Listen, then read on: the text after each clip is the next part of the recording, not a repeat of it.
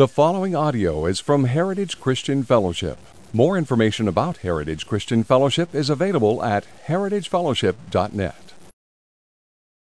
Well, we started the book of Acts last fall. Now, it seems like a lifetime ago. I don't know if you guys remember this, but when we started the book of Acts initially, we started it with the, the thought and the heart that we were going to track right along with Philippi uh, and Sam as they, they launched out into Grants Pass and started the church there, that we'd have an opportunity to kind of bounce back and forth, and we've been able to do some of that along the way. But doesn't it feel like we've been in the book of Acts even longer than that? of course, this was before the world shut down, right? This was before everything that has transpired in our church has happened. Well, we started the book of Acts last fall, and we've spent our time since then working our way through the story of the birth of the church. Now, during our time, we've, we've encountered uh, various characters like Luke and Peter and James and Stephen and Paul and others whose names are mentioned on the pages of the book of Acts. And these key people in the history of the church's beginning, they, they played a vital role in everything that was happening in the church for God's glory.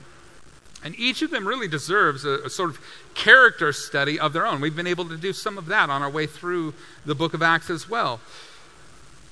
But I, I think that the book of Acts, and really of the Bible itself, are not the stories of mere mortals.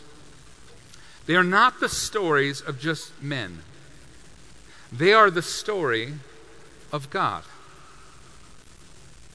They're the record of what God has been doing since before the foundations of the world. What He's been doing to work on behalf of my, mankind and to complete His plan of redemption in the world. So, as, as we close the book of Acts, um, I, w- I want to take a moment to, to review the, the things that we've learned about God's work. I want us to see the beautiful and the, the not so beautiful imperfections of his creatures and the ways in which he works through them rather than around them. How faithful he is. I, I want us to see this because encapsulated in the story of God is the story of the redemption of mankind. It's the story of his people. Enfolded into God's plan of redemption is the beautiful grace of God at work in the brokenness of humanity and in the brokenness of the church. I want us to see that loving God also means loving what he does in and through his people. So we're going to do a little flyover of, over the book of Acts to, to see what we've learned. Um, but I want to start before the book of Acts and just kind of, again, back up a little bit, take a, a larger, broader overview over the story and where the book of Acts fits into the story of redemption in the first place. So, ever since the sin of Adam and Eve, humanity has been on a crash course with their Creator. Uh, the, the rebellion that took place in the Garden of Eden, uh, and everything that followed, all the, the flurry of consequence that was unleashed in the world after that, is all a part of the story of God. And, and, and in that, we, it starts with this idea of lostness. Now, lostness is an interesting thing to think about. Just this last week, I was listening to a, an audio book by Dallas Willard, and, and he was talking about lostness. And he, one of the things that he said that was so interesting to me, is that, you know, uh, usually when we talk about lostness, we, we talk about it in terms of its final state, like when a person ends up in hell. That's what we think about when we talk about people being lost. But that's not usually how the Bible discusses it. It does talk about those things. But lostness is an ongoing activity that ultimately culminates in hell. Lostness can happen a long time before that. Now, to be fair, I have been lost before. Uh, I do great in the woods. You get me out in the woods, I can do uh, a fantastic job navigating, but put me in a city and I will get turned around. With, I, I'm looking for landmarks and I'm like looking for, you know, I didn't pay attention to street signs, things like that. So I'm old enough that I remember a time before smartphones and GPSs. And so we would have to like buy a map. And I can remember early on in marriage having to navigate Southern California with my brand new wife and us having very heated debates about which was the correct way to take and why she didn't tell me to turn until after the off ramp. And she was supposed to be holding the map. And we would go back and forth. But I, the thing that was striking to me is that a lot of times I was lost and didn't know it. Usually my wife knew I was lost before I did. That's the reality of it. You see, lostness is not just about the final destination, it's about what happens before that. When you get off course and you begin to meander and you begin to wander. In the same way that a husband may not know that he is lost as he seeks to navigate the streets of a large city, his awareness of his lostness may not occur until he ends up at a dead end street. In that same way, people throughout the world right now are lost. And that started with Adam and Eve in the garden. There was a disconnection from God that took place, a spiritual separation that took place as the consequence of sin. And humanity is lost and wandering. They're not even aware of their disconnection from God. They've, they've fancied themselves, in fact, the maker of gods rather than God being the maker of them.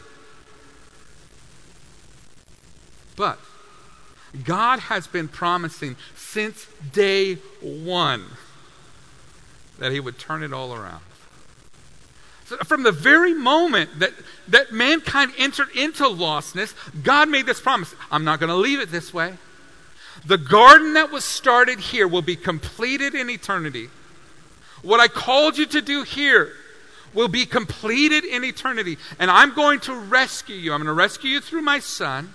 I'm going to establish my kingdom. And we're going to deal with your sin. And so he promised. He promised that he would still build the garden kingdom that, and, and that he would send a son by the seed of a woman and that he would establish this kingdom and take away their sin.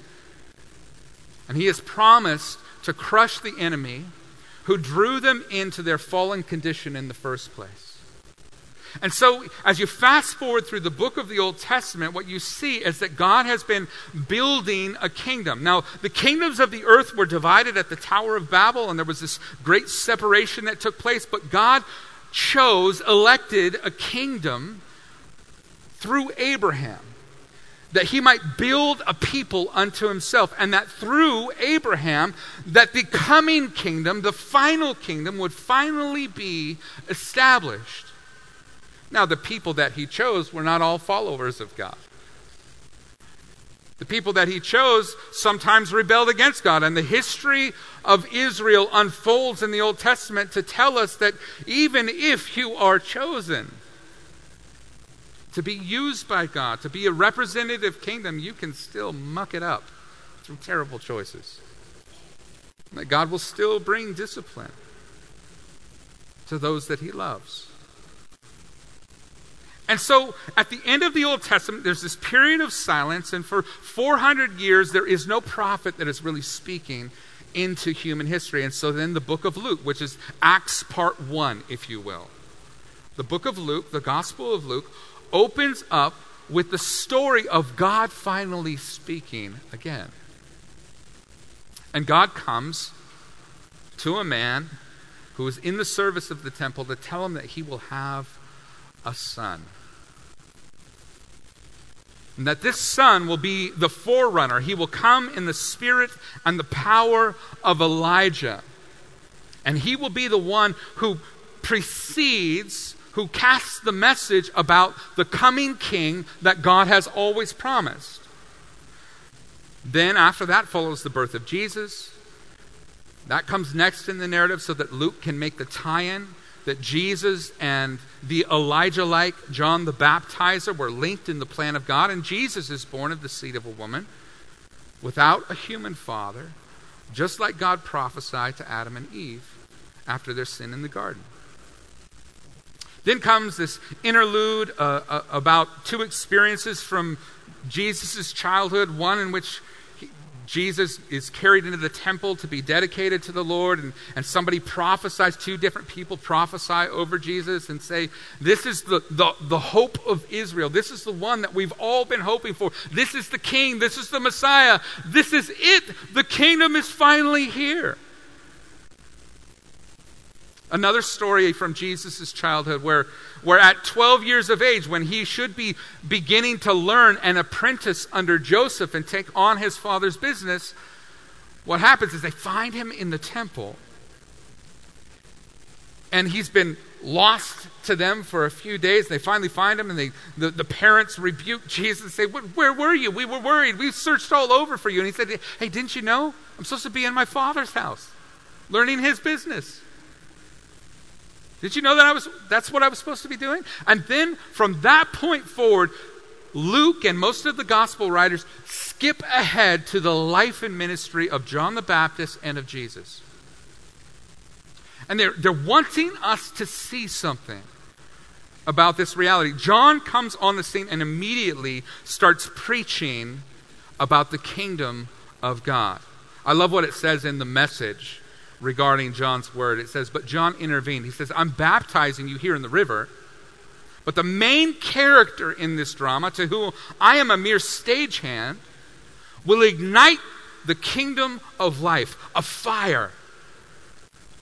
The Holy Spirit within you, changing you from the inside out. He is going to clean house, make a clean sweep of your life. He'll place everything true in its proper place before God. And everything false, he'll put out with the trash to be burned. and that is exactly what Jesus began to do and teach. We see a, a brief story of him having direct conflict with Satan, with the enemy, and triumphing, where Adam and Eve failed in their temptation, Jesus succeeds. Where Israel failed in its temptation, Jesus succeeds. And as we look at the story of Jesus and the, his teaching about the kingdom and his living it out among the disciples, for the Jewish audience of that day, the story of Jesus is rich with meaning. I mean, if, let's think about this from their perspective for a moment. Their knowledge of the Old Testament, of the law, of the prophets, of the Psalms, their knowledge of that has informed their understanding of what this coming kingdom is even supposed to look like in the first place. And so they, they, they think back and they say, okay, well, what, what is necessary for the, the Messiah, for the kingdom to come into being, for it to be in place? Well, Elijah is prophesied to precede the Messiah. John the Baptist fills that role. The, the Messiah is supposed to be born of the seed of a woman that's exactly what we see in the, the life of Jesus in his supernatural birth. The king will come from the lineage of David, and they can look at the genealogy of, of both Mary, his, his biological mother, and his stepfather, Joseph, and, and see lines that go all the way back to David in those two places. There will be a prophetic proclamation of the kingdom and of the king. And Elijah comes as a voice crying out in the wilderness. God separated Israel to build a kingdom, but Israel failed their test in the desert as Moses did. But Jesus passes the test. Israel is formed, God's kingdom is begun with 12 patriarchs. Jesus chooses for himself 12 apostles. Israel, the failed kingdom, has a corrupt priesthood that no longer cares for the people or obeys God. But, but Jesus, the king of the kingdom, comes on the scene to, and demonstrates care for God's people. Israel fell into demonic worship and idolatry that brought judgment upon them. But Jesus comes freeing those who are being oppressed and held captive by demons. We see over and over again in the life and in the ministry and in the events of Jesus' life a rich fulfillment of everything that was anticipated in the kingdom. And so for these disciples, they say, The kingdom is here. In Deuteronomy chapter 4, verse 10, and in the Greek translation of the Old Testament, Moses told the assembly, and the word for assembly there in the Greek is ekklesia. It's the same word that is used for church in the New Testament. So, in the Greek translation of the Old Testament, Moses calls the assembly to come together in order to rehearse their founding as God's covenant people, as God's covenant kingdom. And this took place on the day of Pentecost, or the anniversary of the giving of the law. And in Matthew 16, verse 18, Jesus says that he's going to build a new assembly, a new ecclesia not on the foundation of the old covenant law, but on the foundation of the profession of faith that Peter made that Jesus was indeed the Christ, the Son of the living God. And so, the disciples would have understood this to mean then that Jesus, the Messiah, is building a new assembly, a new ecclesia a new gathering.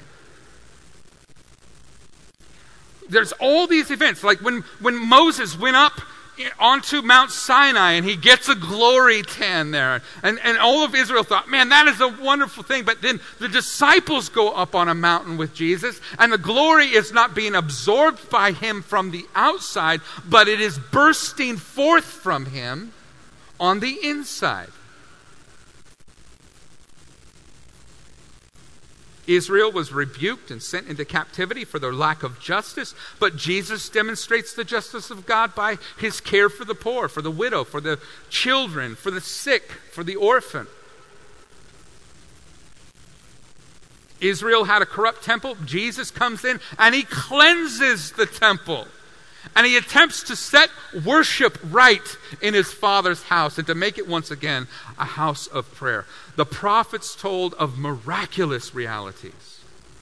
That in the coming kingdom, when the Messiah finally comes and rules and reigns, that the land would flow with wine and food, that everybody, they, would, they could buy milk and bread without money, without price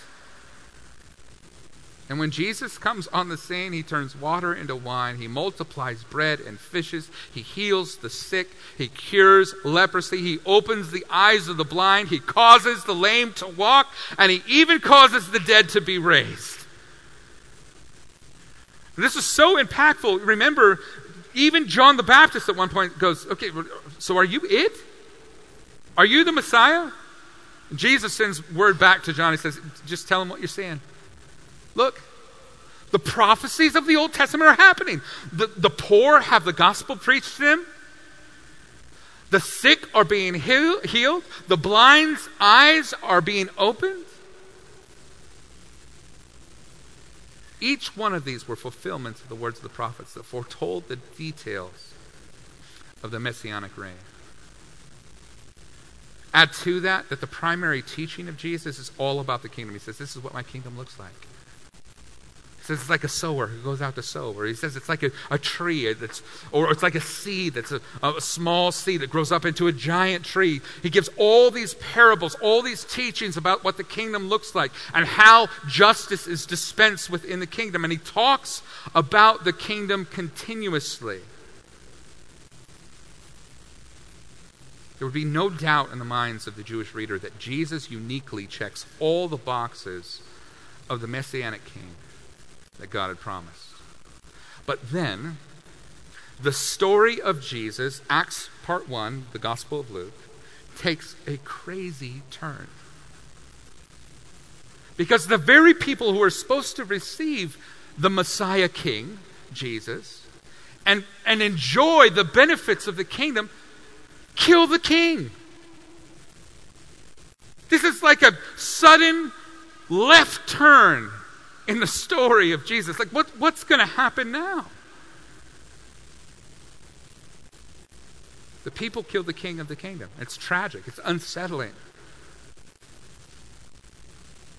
The audience that first hears this, first thinks about this, they go, Well, I don't know what that was then.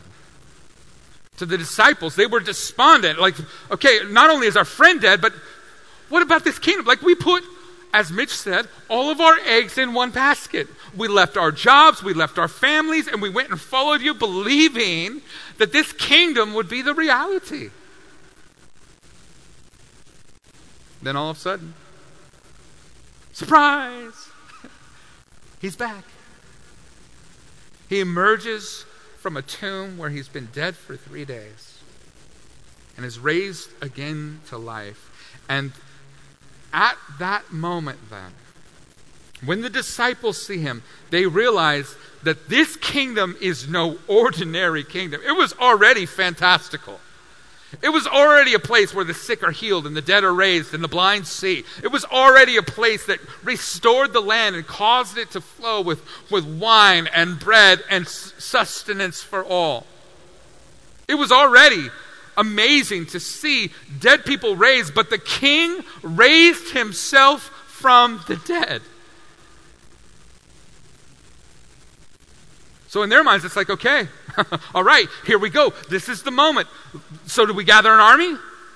Is, is, is, this, is it now? Is this the moment where you're going to restore the kingdom? And this is exactly where the book of Acts picks up. Acts chapter 1, in the very first few verses, you, you, you read the words of Luke. He says this. In the first book, talking about Acts part 1, or the Gospel of Luke, O Theophilus, I have dealt with all that Jesus began to do and to teach. Do you hear that? Everything that Jesus began to do and to teach until the day that he was taken up after he had given commands through the Holy Spirit to the apostles whom he had chosen. He represented himself alive to them after his suffering by many proofs, appearing to them for 40 days and speaking about, here it is, listen, speaking about the kingdom of God. When Jesus comes back, the disciples are hearing him talk about the kingdom of God. Luke sets the tone for Acts by declaring that everything that Jesus began to do and to teach is about to be continued now through what unfolds in the following chapters of the book of Acts his historical memoir of the church. Jesus' life and his teaching was just the beginning of the kingdom. Now, in verses 6 through 11 in the first chapter, notice here what happens. So when they had come together, they asked him. Now, Jesus is with his disciples on, on uh, the, the Mount of Ascension. And they asked him, Lord, will you at this time restore the kingdom to Israel? And he, he said to them, it's not for you to know the times or the seasons that the Father has fixed by his own authority. Just a quick little side note lots of people get hung up on the timing of Jesus' return. Jesus said in, in the Gospel of Matthew, He said, No man knows the day or the hour. Not the angels in heaven, not even the Son, the second member of the Trinity. He doesn't know the day or the hour for his return. return. To which a lot of people who get very hung up in this area of understanding prophecy say, well, yeah, you can't know the day or the hour, but you can know the times or the seasons. But right here in the book of Acts, notice what is said. He says, It is not for you to know the times or the seasons that the Father has fixed by his own authority. You don't get to know when it's going to happen. Just live in expectancy. Just, just live in expectancy. He says, But you will receive power when the Holy Spirit has come upon you, and you will be my witnesses in Jerusalem and in all Judea and Samaria and to the end of the earth. And when he said these things, as they were looking on, he was lifted up, and a cloud took him out of their sight. And while they were gazing into heaven, as he went, behold, two men stood by them in white robes, and they said, Men of Galilee, why do you stand looking into heaven? This Jesus, who was taken up from you into heaven, will come in the same way as you saw him go into heaven. So listen, why are you standing here looking up at the sky? Mouths open. Go get busy. He gave you work to do. Like, he, you'll know when he's coming back. he's coming back the same way that he left. You're going to get it. You'll see it. Jesus put it this way He says, like lightning shines from the east to the west in the sky, you're going to know the time of the return when Jesus comes back. It's not going to be a secret.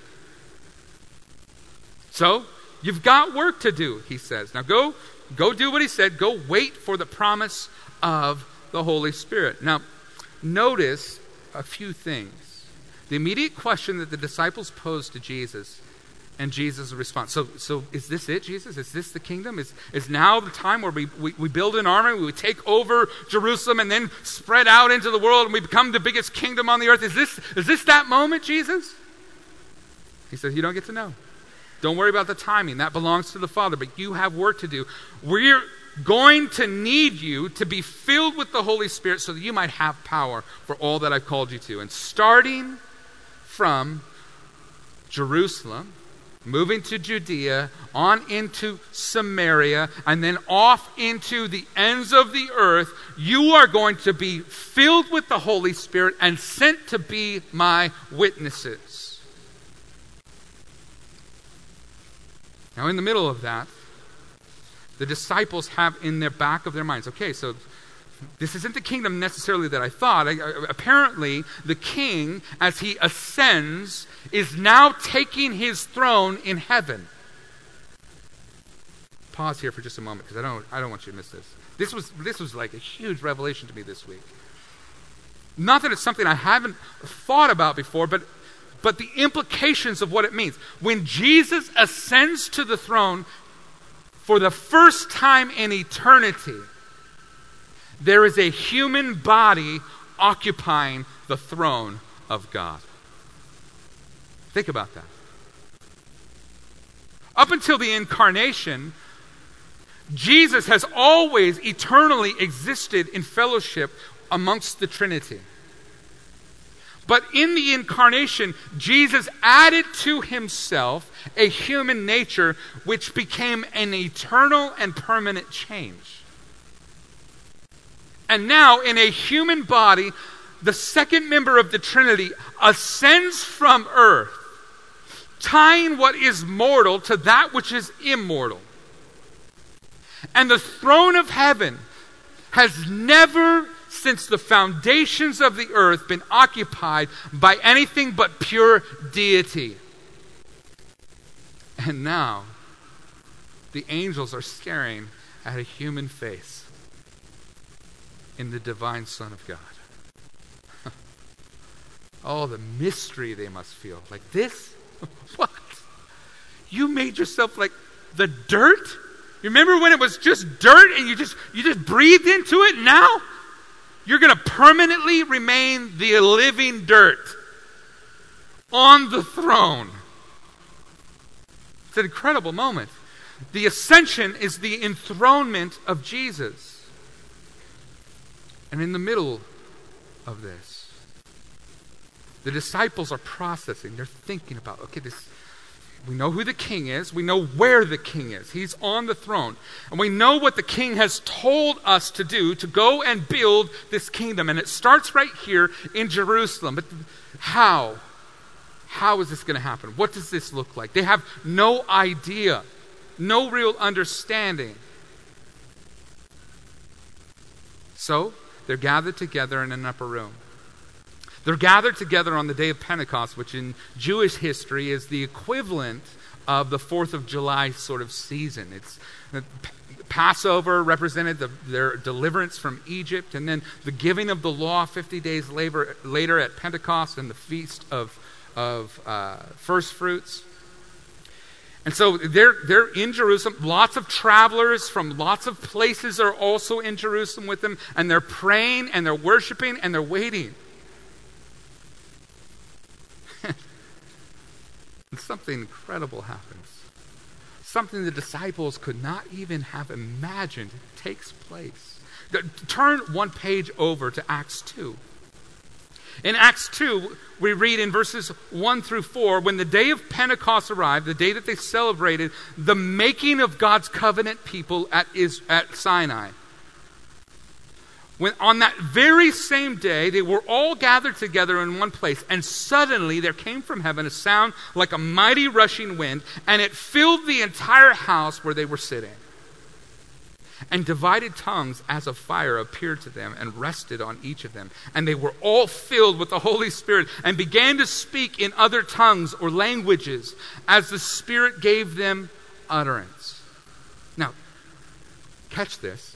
The same fire that rested upon a bush and caused the bush to be on fire but not consumed. Now rests not upon a bush but upon humans. God has now lit humans on holy fire. And they begin to speak in all kinds of languages It sits, this fire sits over the tops of believers and witnesses to the resurrection of Jesus, and now they are enabled with a miraculous gift to communicate to a variety of people from a variety of backgrounds the praises of God. Now, the crowd is wondering, what, what's, what is this all about? What is happening? Maybe they're drunk. It's early in the morning. It's like 9 o'clock in the morning. Peter is, is, is, thinking about this. He's taking this all in. And, and it's Peter that turns to the crowd to explain how this is the result of the resurrection of Jesus. It's Peter that, that they didn't say, hey, guys, look, it's 9 o'clock in the morning. They, they're, they're not drunk. That, that's not what's happening here. Rather, this is the fulfillment of what God had promised through the prophet Joel that in the last days, God would pour out his spirit upon all flesh. And your sons and your daughters would prophesy, and your old men would dream visions, dream dreams, and have visions. And he says, "Man, this is this is exactly what God's been promising to do. This is what He said He would do all along." So Peter's answer to them makes clear that God has been planning this moment since before the foundations of the earth. He quotes the psalmist David in speaking of the resurrection, verse 27 of chapter 2. For you will not abandon my soul to Hades or let the Holy One see corruption. You have made known to me the paths of life, and you will make me full of gladness with your presence. Brothers, Peter says, I may say to you with confidence about the patriarch David that he both died and was buried, and his tomb is with us to this day. We know that David's di- already dead. So the psalm, this prophetic psalm, is not about David. Being therefore a prophet and knowing that God has sworn with an oath to him that he would see one of his descendants on the throne, he foresaw and spoke about the resurrection of the Christ, the Messiah, the King, that he was not abandoned to Hades, nor did his flesh see corruption. This Jesus God raised up, and of that we're all witnesses. Being therefore exalted at the right hand of God, he is currently the king sitting on a throne, and having received from the Father the promise of the Holy Spirit, he has poured out this that you yourselves are seeing and hearing.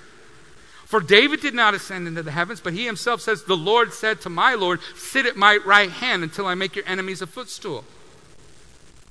Let all the house of Israel therefore know for certain that God has made him, Jesus, both Lord and Christ, this Jesus whom you crucified.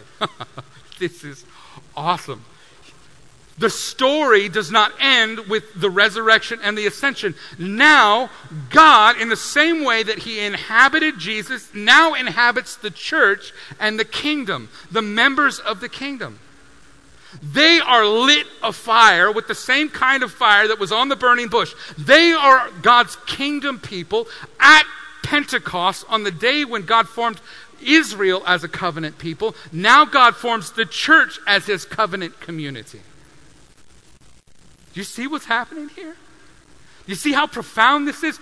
God is fulfilling his promise all along. This is amazing. The question that comes to the minds of the hearers in that audience is like, wait a minute, okay, so we, we killed we killed the king. But they, now he's alive, and now he's on the throne in heaven, ruling and reigning. They go, what do we do? Right? What do we do? Notice verse 30, uh, 37. Now, when they heard this, they were cut to the heart and said to Peter and the rest of the apostles, Brothers, what shall we do? And Peter said to them, Repent and be baptized, every one of you, in the name of Jesus Christ, for the forgiveness of your sins, and you will receive the gift of the Holy Spirit. In other words, God has already taken this into account. He forgives you. Repent, turn to Him, and now give yourself to the King. So Peter's answer comes repent and be baptized in the name of Jesus, the Messiah. And the people of Jerusalem knew what that meant. For, for them, the, pro, the practice of proselyte baptism was a regular occurrence. If you were born outside of the house of Israel, you were not a, a, an ethnic Jew, you could convert, if you had come to believe that Yahweh was God, you could convert through a ceremony that was called proselyte baptism. And so the way that that looked is that you shaved your entire body so that you look like a newborn baby. And then you would go down and you'd be dunked down into the water in these mikvahs. You would be immersed in these mikvahs, these baptismals that were at the foot of the temple. And in doing so, here's what's happening you make yourself look like a baby, you go down into the waters now, and it's like you're being born again, you're being rebirthed. Your old national identity is being shed, and you are adopting a new national identity under God's covenant community of Israel at that time. Now, here's what's happening Peter is saying to people who are already Jewish, it's time to get rid of your former identity as strictly being Jewish, and now you're going to come into a new covenant community, and you're going to embrace a new identity under King Jesus, a new kingdom, a new nation. Oh, man. Your old life is done away with, and you have a new allegiance, a new set of priorities, and a new way of living. Under the Messiah, Jesus. Now, the church at this time explodes. 3,000 people hear the message of Jesus. Remember, this is not his history for them, this is current events. It happened in their city just a few days ago. They know, they, they know that all of this is true, that all of this has taken place. And so 3,000 people respond to the call of the gospel, and the church explodes from just a small house church to a mega church. But because the Holy Spirit is working in the heart of these people, they begin to hang out with each other as often as possible.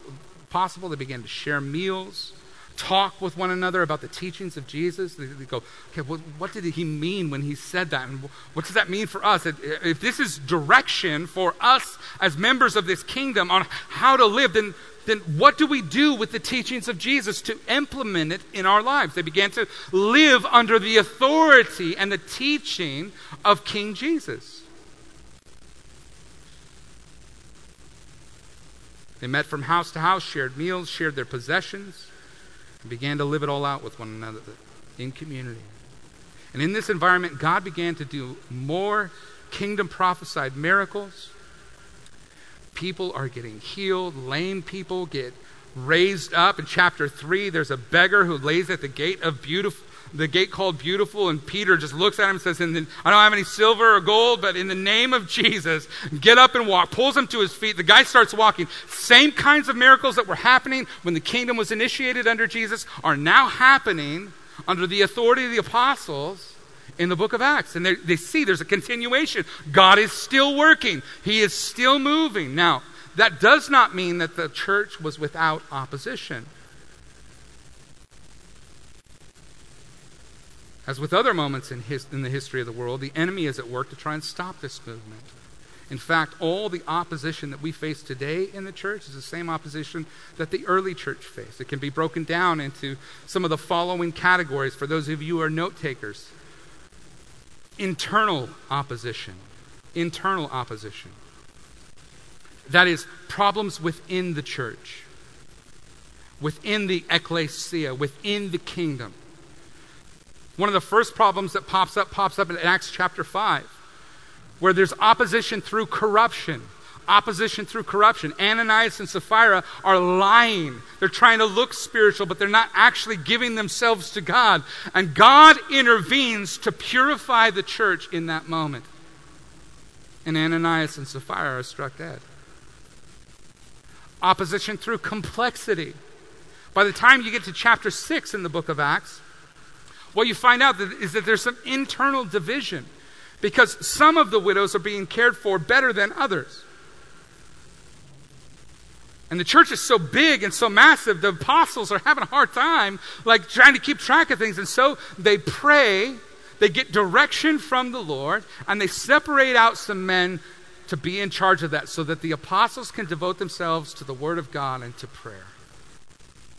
And they organize a little bit. They begin saying, okay, to care for the people that God keeps adding to his kingdom, we're going to have to be organized in how we do it. And they, they have opposition through complexity, opposition through complacency. It takes 10 chapters in the book of Acts for the early church to realize that it's not just about the Jews. You realize that? You ever think about that? They're like, Yay, we're in the kingdom and nobody else is. and God's like, No, no. Remember? Jerusalem, Judea, Samaria, the uttermost parts of the earth. And so, God begins to send people out. And by the time we get to Acts chapter 8, we see that God has sent them also to Samaria, and revival breaks out there. Opposition through conflict. Again, on the internal opposition, there's opposition through conflict. Like the time that Paul and Barnabas are in a heated debate and they separate ways. Like, like the times where they had to meet together for the Jerusalem Council in Acts chapter 15, and they were fighting out some theological, some doctrinal issues. And, and, and they go, man, there's conflict here, but we, we have to find a way to work our way through this. See, the church had internal opposition right from the very beginning, but God kept working it out. Paul and Barnabas end the story friends. Right? Paul writes to Barnabas at the end of his life. There was ex or there was internal opposition, there was also external opposition. There was opposition through institutional religion. Remember, Paul is dogged all throughout his ministry by the, this group of Judaizers who follow him around, just create trouble wherever he goes. Remember in, in, in Acts chapter 4, how the apostles were arrested and they were told or commanded that they couldn't preach in the name of Jesus. And Peter looks at, at, at the Sanhedrin and he says, Guys, look, you tell me what you think is right. Should I listen to God or should I listen to man? All I can do is just talk about what I've seen and heard. I'm just telling you, I saw Jesus. He's raised from the dead. This man was healed in his name. I'm just going to have to keep talking about him. I don't know. Now, did that make him afraid? Yeah, it made him afraid. At the end of the book of Acts, or excuse me, at the end of Acts chapter 4, that same chapter, the apostles get back together and they go, okay, God, we're kind of afraid. We need boldness. Send boldness. And God fills them with the Holy Spirit. He causes an earthquake. He shakes the earth underneath of them, and they are filled with the Holy Spirit, and they begin speaking with boldness even more so in the community. So there was op- opposition through institutional religion. There was opposition through civil authorities. Remember, Herod kills James in Acts chapter 12. The Philippian jail episode with, uh, with Paul in, in, in, Acts 16. He got arrested in Corinth in uh, Acts 18, arrested in Ephesus in Acts 19, arrested in the temple in Acts 21. He stood trial before Felix in Acts 24, trial before Festus in Acts 25. trial before Agrippa and Bernice, and on into Rome as the book of Acts finishes out. They had problems with civil authorities. They were in conflict in those places. There was opposition through persecution.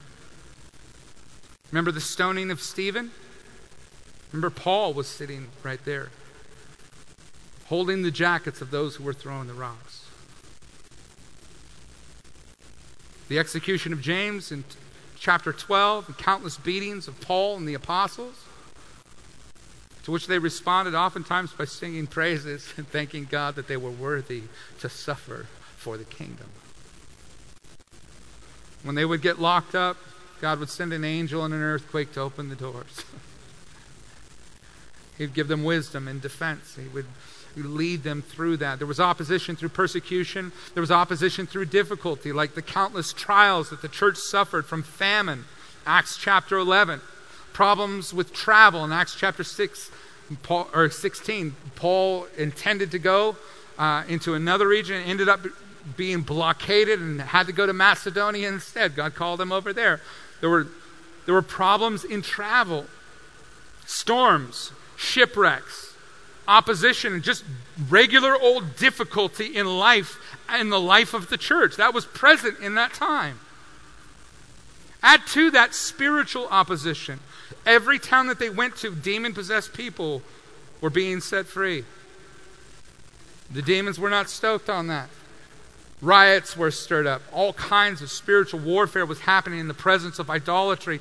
And, and throughout the book of Acts, you see internal opposition, external opposition, and spiritual opposition all coming against the work of God. But here's what I want you to see who wins? God. Why? Because you see, back in Genesis, God made a promise I'm going to build my kingdom. And I'm going to crush the head of Satan. And then with the disciples, Jesus said, I will build my ecclesia. I will build my church. And the gates of hell shall not prevail against it. And now, as the kingdom is being built, there is opposition all around. But this is the story of God. And God wins. He wins, guys. That's it. Listen, coronavirus is not going to stop the work of God. Masks are not going to stop the work of God. Nothing is going to stop. Listen, having to replace a senior pastor is not going to stop the work of God. The church has survived in generation after generation. It started with 120 people in an upper room, and it's moved to millions across the earth right now. There has been doctrinal conflict, conflict within, there's conflict without, there's spiritual warfare that's happening, but God wins. Amen? Man, you turn you turn to the book of Revelation, and that's what it's all about. You see the unfolding drama of history. You see this beast trying to swallow up the woman and her child, representative of Israel and, and Christ. You see this conflict happening be- between the Antichrist and, and, and, and Satan himself against the saints. And you see the saints crying out and saying, Oh, how long, O Lord? How long? And what you see is God winning. That's what you see. That is the hope of the gospel. God wins. I want to close with one final illustration. I want to drive the point home with this. It was fall, and a steamer was heading down the mighty Mississippi. But the fog rolled in, and it was so thick. The people down on the lower deck were in the thick of it, and they were freaked out because it seemed like the guy steering the ship was going faster, and they could barely see out in front of them, maybe, maybe 20 yards.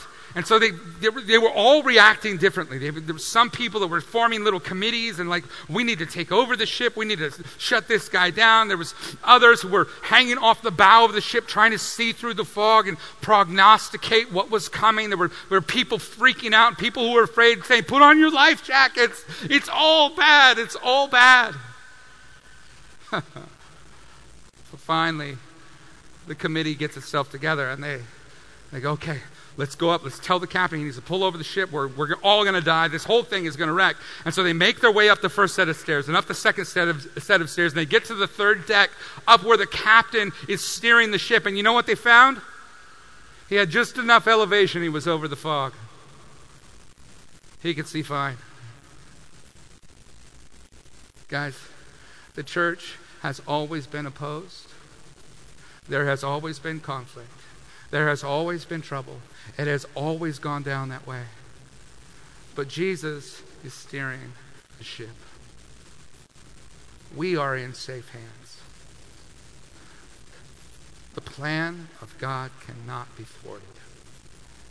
And there is peace in that. Amen. Mitch is going to lead us in worship.